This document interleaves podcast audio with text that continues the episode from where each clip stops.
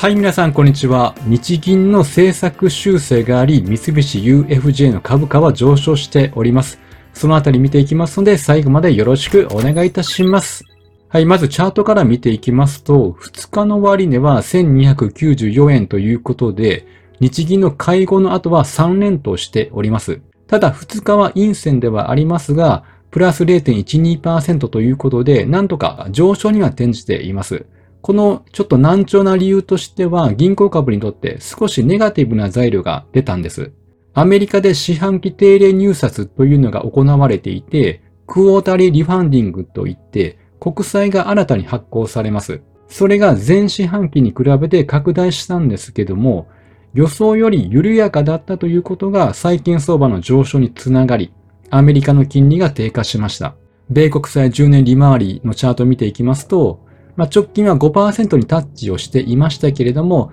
高止まっていて、FOMC5 からは低下してきていて、4.6%あたりまで下げています。そして11月2日の記事なんですけれども、日本の10年債の入札回り、タイトルのように、無難な結果で金利上昇に一服感ということで、YCC の修正後初の入札で31日の日銀の会合後に日本の金利は上がったので、少し一休憩となりました。ちなみに最低落札価格は98円95銭で市場予想と一致でありました。そして日本の国債10年利回り見ていくと、11月2日は0.92%台に低下していて、31日、1日、日銀の修正によって1%に近づいていたんですけれども、2日は一服となり、これが銀行株の収益低下と見られて、株価に少し調整が入った日となったわけであります。再度チャートを見ていきますと、10月24日にはこのように長い下引きを出していて、弾みがついたのがやはりこの31日の日銀の政策修正であります。まあ、この日も上下に株価は大きく動いているんですけれども、まあ、それだけ日銀の政策が今後の業績、つまり株価へ与える内容だからであります。では日銀の会合の内容としては、長期金利の上限1%だったのを1%目処というふうに見直してきました。なので何パーセントまでは許容しますよといった感じではなく、少しくらいはまあ柔軟に対応しますよといったことです。この件も事前に日経新聞から発表されていましたので、内容通りではありました。そして今回は展望レポートというものが出ているんです。そこに日銀からのメッセージも込められているんです。それを見ていきましょう。こちらが展望レポートといって、経済の先行きや物価見通しとして1月、4月、7月、10月に公表されるものであります。消費者物価指数がここでありまして、このように見通しを出してくるんです。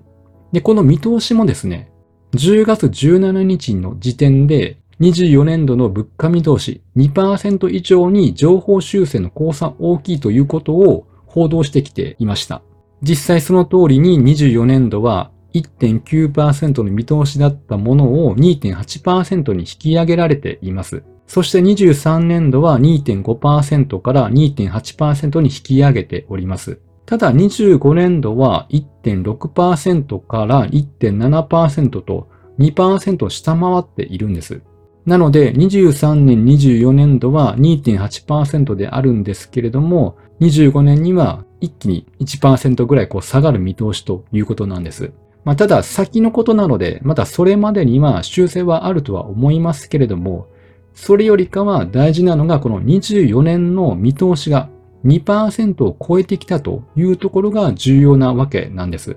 つまり2%の物価目標を掲げているので、今のところは今年も来年も2%を超えるという日銀のメッセージなんです。で、ここで思うのがですね、これ7月の時点の見通しが1.9%ということで、2%をギリギリ下回る1.9%だったんです。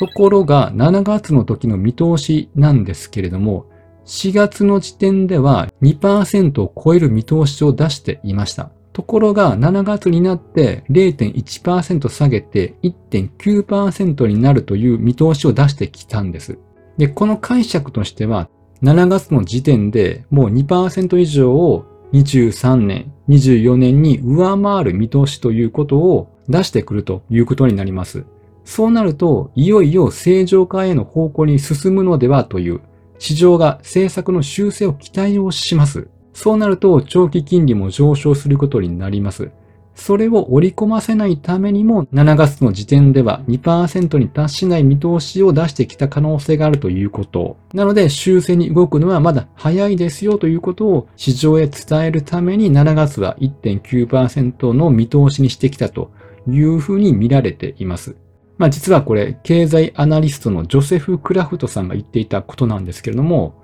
まあ確かになるほどなというふうに思いました。まあ実際考えてみれば、アメリカの利下げの折り込みって結構早かったですよね。FRB の考えている政策見通しよりも早く利下げが始まるんではないかということで株高になっていました。ただ今は市場は FRB の少しタカ派的な考えの方向に寄っていっているので、ここ最近株価は難聴な動きをしていました。ということで、さすがにもう10月ですし、こちらが日本の CPI の結果なんですけれども、10月20日に9月分の CPI の結果が出ています。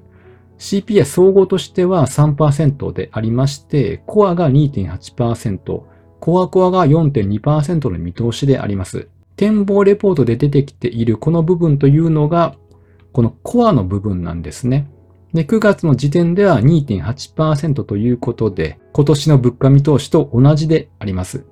ということで、物価見通しは今年、来年2%を上回ってくる。なので、YCC の修正があったということで、銀行株にはプラスになったということであります。で、ここで日経平均のこれ31日の分足なんですけれども、前場と5場で動きが違っています。12時過ぎに仕事の休憩の時に見た時は、まだ会合の発表が出てなかったので、どうなるかわからなかったんです。そして仕事終わってみたら、日経平均上げていたんです。ということは、金融緩和維持で、円安、株高と思ったんです。でも銀行株も上げている。ん？ちょっとおかしいなと思ったんです。で、よくニュースを読んでみたら1%目処というふうに変わっていたので、実際修正もあり銀行株も上がっている。なんかちょっと違和感を感じましたね。まあなんで両方とも上がったんだろうと。ということで、それなぜかというのを見ていきたいと思います。まずこちらドル円のチャートなんですけれども、31日の分足でありますが、日銀の会合の発表を受けて、12時27分に円安に動いていて、その後に150円を突破していきました。発表直後にすぐに反応するということは、アルゴリズムの影響などもあると思いますが、まあ、瞬時に情報を判断して、円安材料となったということであります。そして先ほどの記事ですが、まずタイトルは、長期金利の上限1%目処となっていて、まあ、これだけ見れば前回のように具体的な数字が出ていないので、ん？と思います。なので、パッと見は修正しましたよという感じは薄いのかなと思ったんです。ただ、会計の内容をよく見ていくと、物価安定目標を見通せる状況に至らず、金融緩和継続だとか、あと、機動的オペで長期金利1%大きく超えることはないといったことも述べられています。つまりこれらが円安、株高材料になったと思われます。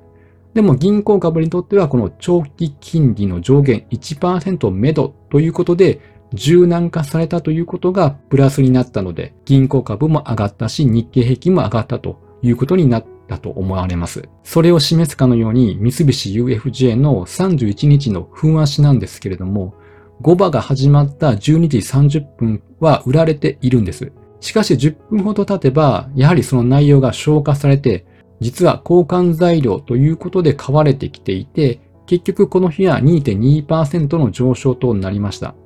つまり今までのように具体的な数字で何パーセントまで許容しますよという言い回しでなかったので、それで少しここちょっと混乱が起きたのかなと思われます。なのでこの上田総裁の戦略というかうまいですよね。実際は金利を上げていることになっていますけども、その上げた感を感じさせないような発表です。そして銀行株もプラス、日経平均にとっては普通で言えばマイナス要因ですけども、円安に転じ、プラスになりました。実際22年のこれ12月20日の時の記事なんですけれども、サプライズで YCC 修正があり、緩和修正ということで、日経平均は5番急落2.46%も下げて大きな陰線となりました。この時は日銀ショックなどとも言われました。しかし今回は株式市場の大きな混乱もなく、三菱 UFJ の株価が上昇するのはもちろんなんですけれども、日経平均も31日はプラス0.53%、1日は2.4%、2日は1.1%ということで上昇しております。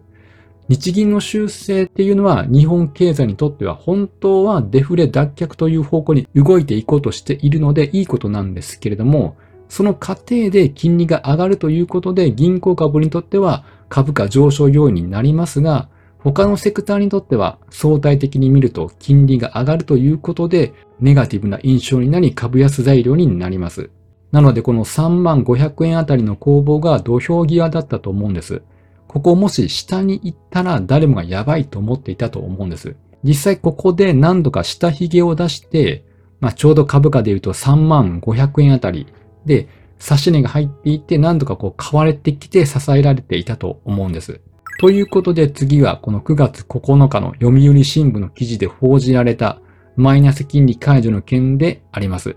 年末までに十分な情報やデータが揃う可能性はゼロではないと述べているので、それには賃金と物価の好循環が自律的に回っていくかどうかなんです。